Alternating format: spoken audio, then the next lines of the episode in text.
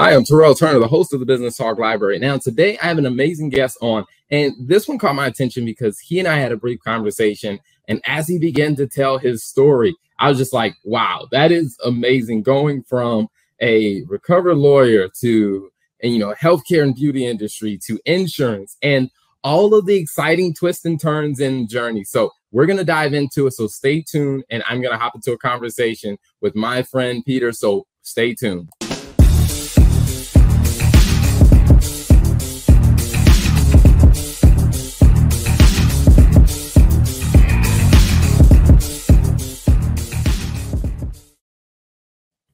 All right, without further ado, let me bring on my guest, Peter Dziedzic. Welcome to the show, Peter. How are you?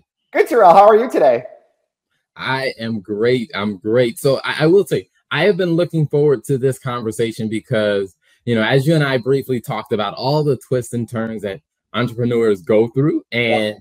I thought it was amazing, like how, you know, between you and your husband, you guys have lived that in so many different ways. So before it's we jump into that, yeah. so I would say let's start prior to you know let's go back to you know the attorney phase and tell people a little bit about kind of your background what led you to becoming an attorney and then also you know deciding that hey that wasn't the path. Yeah. Yeah so actually when i was in college my my plan was to be a pediatrician um, and then i took organic chemistry um, and realized no that that was not going to happen. Uh, i was lying to myself and didn't really know what i was going to do with my life uh, but the, uh, the, the the dean of my residential college actually sat me down and said, "Hey, you know, knowing you, I think law school will be a great option for you. I think you'd really enjoy it." So um, I was like, "Yeah, this makes sense." So I applied. I went to law school. I loved law school. Um, it was so much fun. Smart people talking about esoteric topics. It was it was awesome. Um, after law school, I came, I moved to Boston uh, and began my practice. And my practice focused on M and A work in the private equity context. So I represented private equity clients uh, when they were purchasing or selling portfolio companies. Uh, sometimes I'd be brought on to them represent those portfolio companies as kind of an outside general counsel. And I also did a little bit of work on the debt side for those deals too, so helping to arrange the financing for those transactions. Um, so I worked at two different uh, big international firms here in Boston. And after about eight years of practicing, I realized that it wasn't what I wanted to do for the rest of my life and kind of came to a bit of a crossroads as to what I was going to do. Nice, nice. So now, as you kind of navigated that, you know, I mean, you talked about in the beginning. Of pediatrician was the original idea. Yeah. Then the idea, you know, being an attorney. Now, were there any? I guess you say, how was it like emotionally, like making that switch? I mean, because what I often find is that a lot of people struggle with that, especially entrepreneurs. Is just that, hey, this path that you thought was the path you were going to go down it has changed and it's okay to change but i find that a lot of people kind of struggle with that like end up beating themselves up like no i was supposed to be this and they try to make it work and then they just end up being unhappy like how was that for you yeah, no, it's funny. It, it, it's definitely something you've got to kind of get over and deal with, especially like being a lawyer. Like, you know, it's such a long process, and I'm sure this, you know, true of anything where there's a kind of a postgraduate component to it. So a doctor or you know anything like that. You know, I went to school for seven years. I got into a top firm. You know, it was by all accounts successful uh, externally, but I just wasn't happy. And so, like at some point, you know, you have to realize, okay, this is the path I thought I was supposed to be on. But if it's not fulfilling me, if it's not making me happy, if I'm a miserable human being because of it, is it really worth sacrificing my happiness to for this, you know, external belief that I'm supposed to be doing this? Uh, so you know, I it's funny. I got over it pretty quickly. Uh, the person that had a real hard time with it was my mother. Uh, so my and, and, still to this day has a trouble. So, my mother is uh, came to this country at 19 from Poland and has very much an idea that successful people wear a suit and tie uh, every day to work. And so when I stopped wearing a suit and tie uh, to work, which I didn't really do as a lawyer, but you know, uh, kind of theoretically, uh, that for her was really hard to deal with. And it's taken you know almost the full 11 years since I stopped practicing for her to realize it's okay. Uh, you know, I'm doing well. I'm happier. This is what I was meant to do. But uh, but yeah, at, at some level, you got to kind of let go of that external stuff, right? It's about you. It's about your happiness. It's about doing what's fulfilling to you. And if other people judge you for that, well, that's on them. It's not really my problem. Mm-hmm. You know, I, I, think it's interesting you say that because you know one of the episodes I had on um, gentlemen like his his entire business is around, you know, I guess you would almost say kind of like an agent for high school kids that play video games yeah. and really connecting them with universities that are offering scholarships for you know kids that play video games and it's just like you know we're living in this world now to where probably you know when i was in high school and going through school like it was a it was seen as a waste of time to spend time on video games. But I yeah. think it's just for most people when they look at it, they're like, "Oh, that's not successful." But it's like you said. I mean, as as things have changed, and even assessing yourself is is very interesting to see. You know, and encouraging to see people who leave something that hey, there was a lot of sunk cost that went into that. Yep. You can still take the skill sets with you, but pursue something different that makes you more fulfilled. So you know, so after true. leaving, you know, the practice of law, what kind of opportunities were you kind of opening your eyes to before you settled on like, hey, here's my next step? Well, it's funny because I, you know, I had kind of internally made the choice, and actually, my husband and I were having conversations about how unhappy I was and how it was, it was affecting my life, and it was actually random. So the next step was was really random. We were on vacation um, in Vancouver, up in uh, British Columbia, and we're walking down the street in, in Yaletown, the kind of shopping district there and came upon this skincare slash spa called Skoah. Um, and they had three locations, all of them in Canada. It was cool. It was different. This was back in 2009. Um, so, you know, most of the spas that we were familiar with were very frou frou and kind of bubbling cherubs and, and Enya playing. And this wasn't that. Um, and neither of us were big spa guys, but we still went in, made appointments. Um, a couple days later, went to and had our appointments, really enjoyed it. And that night we were sitting down to dinner, and it was my husband who said, you know, you hate being a lawyer. We've always, literally, um, you, you, we thought about opening our own business. You know, we've never taken that step. You know, he had a good job at the time working for a big insurance company. You know, paid the bills and was the one that said, "Why don't we approach these folks and think about bringing this concept to the states?" And and I thought he was insane because we knew nothing about spas or retail or owning a bit. I mean, nothing. Like this was a, a big jump. Uh, but the more I thought about it, the more it kind of made sense. And so this again, this is back in 2009. So no LinkedIn, not really Facebook. I sent an email to the store, uh, knowing that uh, a husband and wife had kind of founded and owned the company, and said, "Hey, listen, I'm a lawyer in Boston. Went to your your shop, really enjoyed it. Would love to chat about um, opening one of these up in Boston." Uh, and they responded, which was shocking. The first shocking thing that happened uh, we got on a phone call where we, you know, they were like, "Hey, we'll give you 15 minutes to pitch." Uh, got on the call, and I think it was two and a half hours long. So I'm sitting in my office at the law firm, close the door, dialing, calling Canada, and uh, two and a half hours later, we, are realizing that there's something here. Uh, so that's August, you know, 2019, no, so 2009. A couple months later, we mutually decided let's go for it. So the summer of 2010, we opened up our Skoah location here in Boston, and you know, for the last 11 years, I've been running that um, and now actually serve as the chief marketing officer for US Ecom for the brand as well. Um, so yeah, it's been a, an incredible journey, uh, definitely a different uh, path, but and, and kind of fortuitous how it all happened. Gotcha. Now, what was it like? I mean, going from practicing law, I mean, mm-hmm. some, I mean, a lot of exposure to businesses and how they run from the M and A work, but really learning a new role in business and a new industry. What was that like for you? Yeah, no, it's funny. Everyone's always like, "Oh, you're a lawyer, so it must have been so great because you can negotiate all the contracts." And it's like, well, honestly, like I had a lease and I had a you know an agreement with these folks up in Canada, but it wasn't like you're negotiating contracts like daily. I'm not you know calling up my cotton pad supplier and being like, "Hey, we're going to negotiate our supply deal here." um, but what I was able to take from being a lawyer, and that was super helpful, especially given what I was doing in the law, you know, as a, as a, a corporate attorney doing private equity M&A, it was really a, a, a, customer service role almost. You know, I was kind of the interface between the external client, the you know, the private equity firm and internal clients, the lawyers, the partners, the folks trying to get the deal done.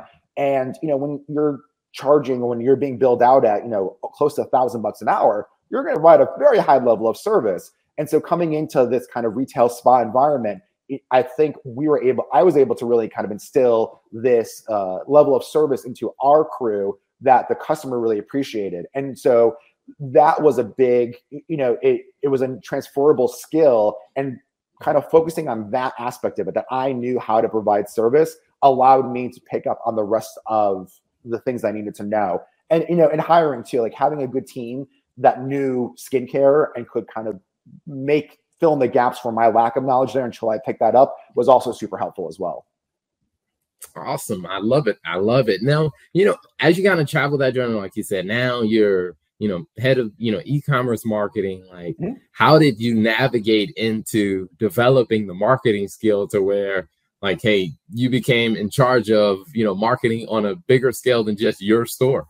Well, yeah, it's it's, it's funny because it also goes to kind of our new business as well that you, you mentioned with the life insurance. You know, it, it was getting thrown in the deep end. I had to learn how to market, right? I had a business um, and we had to get customers in. And for me, being successful at marketing would be the easiest way to get folks in. And we were very fortunate early on. Um, there's kind of a different marketing landscape back then. You know, newspapers and magazines still had editors that you could talk to and get them in. And and we did a very good job early on in the existence of Skoah here in Boston to create the impression that it was the go-to place for a facial and kind of the go-to place for skincare generally. And we were able to build that on that over time. And so really just kind of getting thrown into the deep end of having to pay the bills and have people come in, I was able to develop these marketing skills. Um, and so that eventually led to what I'm doing now with, with our other business, Life Insurance Strategies Group. Uh, you know, a couple years ago, my husband decided to start a consulting business focused on the high net worth life insurance space. And initially, we were really just working with individuals, producers, uh, life insurance companies on um, how to, how to navigate the kind of black box of life insurance uh, but we needed to market ourselves. Jay needed, my husband needed to market the company. And so I was able to transfer those retail marketing skills into this life insurance consulting space. And what we found were a lot of life insurance producers and salespeople really liked what we were doing, thought it was different, thought it was fresh, thought it was modern. And so we started getting approached by um, those folks um, to, to do their marketing. And so for the last two and a half years, we've had this content creation and marketing division where we're really taking these modern marketing concepts, applying it to a somewhat antiquated industry to help our clients tell their story, to help them differentiate themselves in a crowded marketplace. Um, and so it's been an interesting it's been an interesting switch to go from marketing myself and marketing my business to helping other folks market themselves and tell their stories and learn their voice and kind of express that uh, across various channels. Mm-hmm. awesome. You know, that's I think that's pretty interesting for me because you know in our firm bookkeeping and uh, for CFO services, we do work with some insurance companies. And one of the things that I find interesting is, you know, typically when you get into like industry, like industries like insurance and finance, there are a lot of compliance restrictions in place. Do you usually run into a lot of that as you're kind of helping them think through a marketing strategy, just the layers of compliance that they have to have around what they can and can't say? Yeah, so you know, I think that's one of our kind of uh, points of differentiation from other marketing firms because you know we're not just a marketing firm. Because Jay, my husband, has these decades of experience in the life insurance industry and has that familiarity with the industry and with compliance and all these topics. We're able to when we're creating the marketing, when we're thinking about a strategy, when we're thinking about what we're going to do, what we're going to write about, what we're going to produce, we're thinking about that compliance aspect because we know it exists and so we've been very fortunate that when we're going through compliance with you know blog posts, websites, whatever it is we're creating, we haven't had a lot of pushback from the compliance folks because we've created with that already in mind. Um, but yeah, it is. It is an issue. You definitely have to be knowledgeable about what you can and cannot do. Um, in insurance, it's slightly different depending on what kind of products you're sell- selling and what kind of your business looks like. So really knowing what the customer or the client's business is, who their broker dealer is, what kind of compliance restrictions they have, and then making sure that what you produce in the first instance isn't going to come back being like, no, no way, like this is bad. Um, and that's something that we're very good at just because we have that insurance industry expertise. Gotcha. Nice, nice.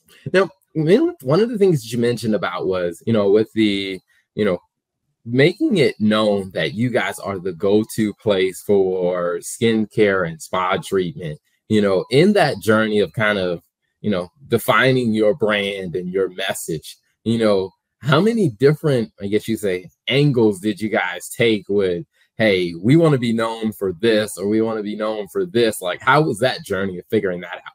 Yeah, it was it was interesting for us, right? Because with it's with that with Skoah, it was an existing brand, so we had kind of an existing brand message that we could use um, which was this this idea of personal training for your skin, where it was less frou frou. It was almost like going to the gym. It was about you know yes a relaxing experience, but it was really an educational component. So we that was different, and so we had that as a nice little hook to get folks in and kind of get them excited.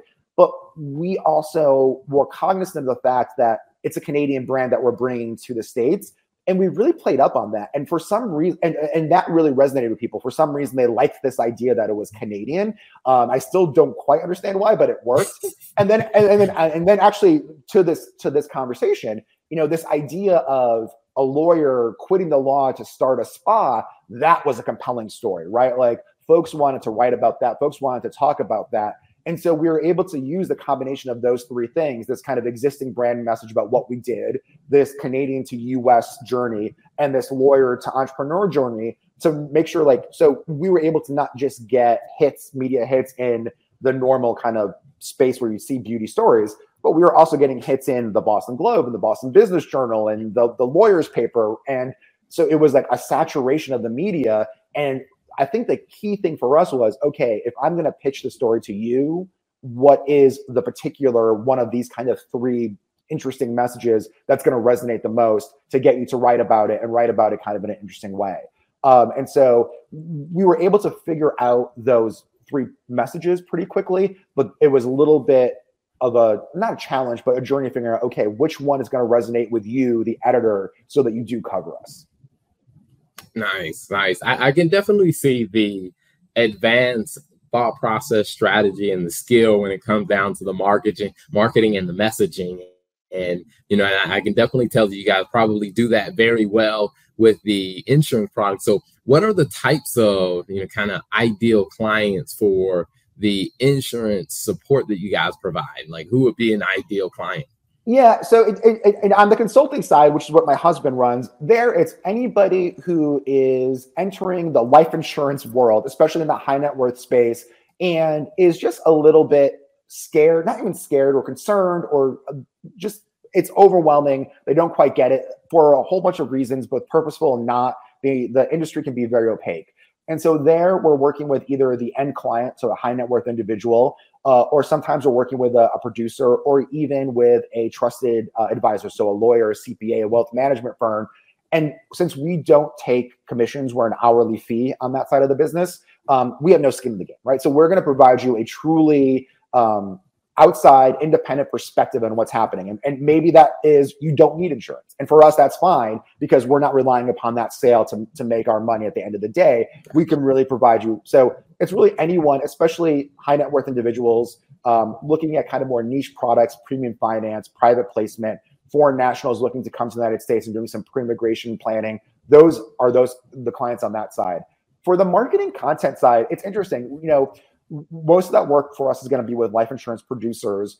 And it's folks who are open-minded. It's folks who are not so caught up in kind of uh, what's worked in the past you know old notions of how marketing happened. You're, you're not going to go to the local rotary lunch and get clients anymore right? Like that world is ending especially for it's true. I mean especially for younger clients. We see it in our spa and i tell the story all the time to our life insurance clients. We have guests come in for a facial and i'll ask them hey know, do you want to set up your next appointment while you're here? They'll be like, no, no, it's fine. They'll walk outside and get on their phone, and I can see them through the window making their next appointment on the app, right? they do not want to talk to you, right? And so if you're trying to sell a, a product like life insurance to someone who does not want to talk to you, well, you're going to have to go to the spaces where they're listening. And so you're going to have to go online. So, you know, life insurance producers who are willing to kind of take a little bit of a leap with us to trust when we say, hey, we're going to do these things in these virtual spaces. Um, it's going to work. It's going to be different for you. It might be slightly uncomfortable. You might not understand quite why we're doing it at first. Um, that's great. But having said that, I do like when a client pushes back a little bit because it helps keep me on my toes. And I think when there's a little bit of tension between what we're saying and what they're saying, that can really sharpen and define the message to a way that's beneficial. Nice, nice. So people are interested in finding out what you guys are doing, doing business with you. Where can they find you online? So our website is lifeinsurancestrategiesgroup.com. Uh, so they can go there. It talks all about our services, what we do on both the consulting and the marketing side. Um, every, everything's on there. They can reach out to us as well. And I would be remiss if I did not after saying all that stuff about the digital world. We're also available on all social channels except for TikTok. I haven't Haven't pulled the, the, the trigger there to do a uh, TikTok yet, but we have an Instagram, LinkedIn, Facebook, Twitter, uh, Life Insurance Strategies Group. Awesome. I love it. I love it. Well, before we wrap up, one question that, well, actually, I have two more questions. Go for it. This one may be a little more controversial for, for some people is now in this journey, what did work life balance look like for you? I uh, it's it's funny, right? So like I, I had none as a lawyer, right? Like and and there I had none and had no control over it, right? Like I was always at someone else's beck and call, either a partner or a client. So there was none, and so I was like, I'm going to have life work balance. You know, with eh, yeah, to some extent there is like I'm able to control my own hours, right? Like with with the the retail company, the spa, like it's closed at eight o'clock. Like there, no one's calling up at midnight with a facial emergency. So uh, you know, there's there's not that outside aspect. Uh, same thing with the life insurance company. Like life insurance folks aren't calling us at midnight, being like, "Hey, I need a LinkedIn post for tomorrow. What are you going to do?" Uh, so that aspect of it, where it's more in my control, is definitely a difference from being a lawyer. But like we work a lot. Like I don't think people understand the emotional, the time, the just like mental commitment you have to make when you own your own business. You know, we work pretty much six days a week now. We take Saturdays off, but we're working six days a week on our businesses. Um, and it's it's a lot, and it's tough to take vacations. Um, it's tough to kind of do those things. You have to really be purposeful. There, there's no one. I can't just say, "Hey, I'm taking a vacation next week. So and so is going to handle these things," because it's just us. And so, you know, if we are going to get away for a period of time, it has to be a purposeful, thoughtful process where we set that up set the expectations with our clients and kind of create the the devices necessary to to be able to handle that. So it's it's it, it, it's like your child. It's like having a child. Like our businesses are like our children. And you know if you have a child you know how all consuming that is. And even when you're not like when they're not in the room and we're not working you're still thinking about it. You're still worrying about it. Um, and i think that's something folks don't necessarily get when uh, they think about someone owning their own business. It is all consuming uh, it really is.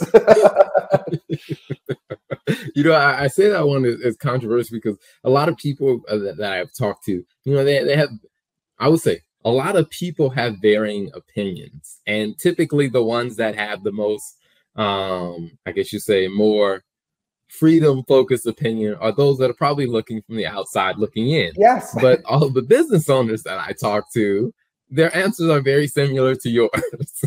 well, I mean, but think about it. Like, if, if you work at a normal job or a normal job, right? Like, you get a paycheck every week, every two weeks, whatever it is, right? Like, you know what that paycheck's going to be. It's going to be in your bank account.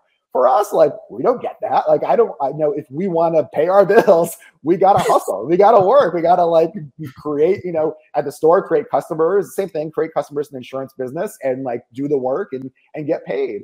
Uh, and so, you know, there's no certainty. And I, and I think that's actually a big thing when people are thinking about making that leap is you need to really have a tough, unemotional look at yourself and say, can I handle this? Can I handle the uncertainty? Can I handle the ups and downs? Can I handle, you know, not getting a paycheck? You know what I mean? Can I handle the sacrifices you're going to have to make in terms of time and and relationships and everything like that? So to do it and to do it well. Awesome, awesome. Well, to wrap up, one question that I do have is, you know, when you think about your journey and, and the things that you've gone through and things that you've learned, what's one final piece of advice or wisdom you would share with other business owners?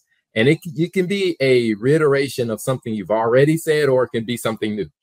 Yeah. So, you know, I think there's kind of two related thoughts kind of come in one thought. I think, you know, like what we're talking about, there's going to be ups and downs, right? You're going to make mistakes. Things are going to happen outside of your control that affect your business in a negative way. Um, and it sucks. It sucks. It really does. And I think it's important that when those things happen, when you make a mistake, when something bad happens, you actually do take a beat and kind of mourn or wallow. I think there's an element of, you know, a lot of folks would be like, just fight through and like move on. And yeah, you should definitely once you had a second, you know, see what you can learn about that lesson, move forward, apply the lessons, make sure you don't make that mistake again, see how you can kind of learn from from those those terrible times. But if you don't, I, I feel like if you don't mourn it, if you don't take that moment to kind of live in in that that hurt, it's it's not gonna the lesson won't be as good because you won't feel the pain. I think you almost have to feel the pain to learn the lesson. So I think that's key. And then the other thing is we talked a little bit about this is you have to be intentional. I think and almost uh, kind of after I say like feel the pain, be emotional. when you're making the decisions, when you're thinking about who to work with, opportunities to follow, pivots that your business are going to make, you have to be very thoughtful and intentional about it and almost in a cold, emotionless way. Because um, the thing that's going to ruin you is impulse and emotion. Um, the, the, the biggest mistakes I've made, the things that have cost me the most time, effort, and money, were when I got caught up in the moment, got caught up on a high, got caught up in a, a, a self ego uh, moment of whatever, and didn't really sit down and, kind of an emotionalist, you know, thoughtful, cold hearted, for lack of a better term, way say, is this the right thing for us in the business? Um, so I think there's an element of that too, where you have to, yes, so there's live in the emotion when things go bad. And then when you make the decision, take all the emotion out. Nice, nice. I love it. Well, Peter, it's been a pleasure having you on. So thank you so much for being an amazing guest on the show. Thank you. Thanks for having me. This was this was awesome. I really uh, loved it. It was a lot of fun. You just checked out the Law and Finance Show, where we bring you great, insightful interviews that talk about the business and the financial side of managing a law firm. So, subscribe to the show and check out more of the great interviews.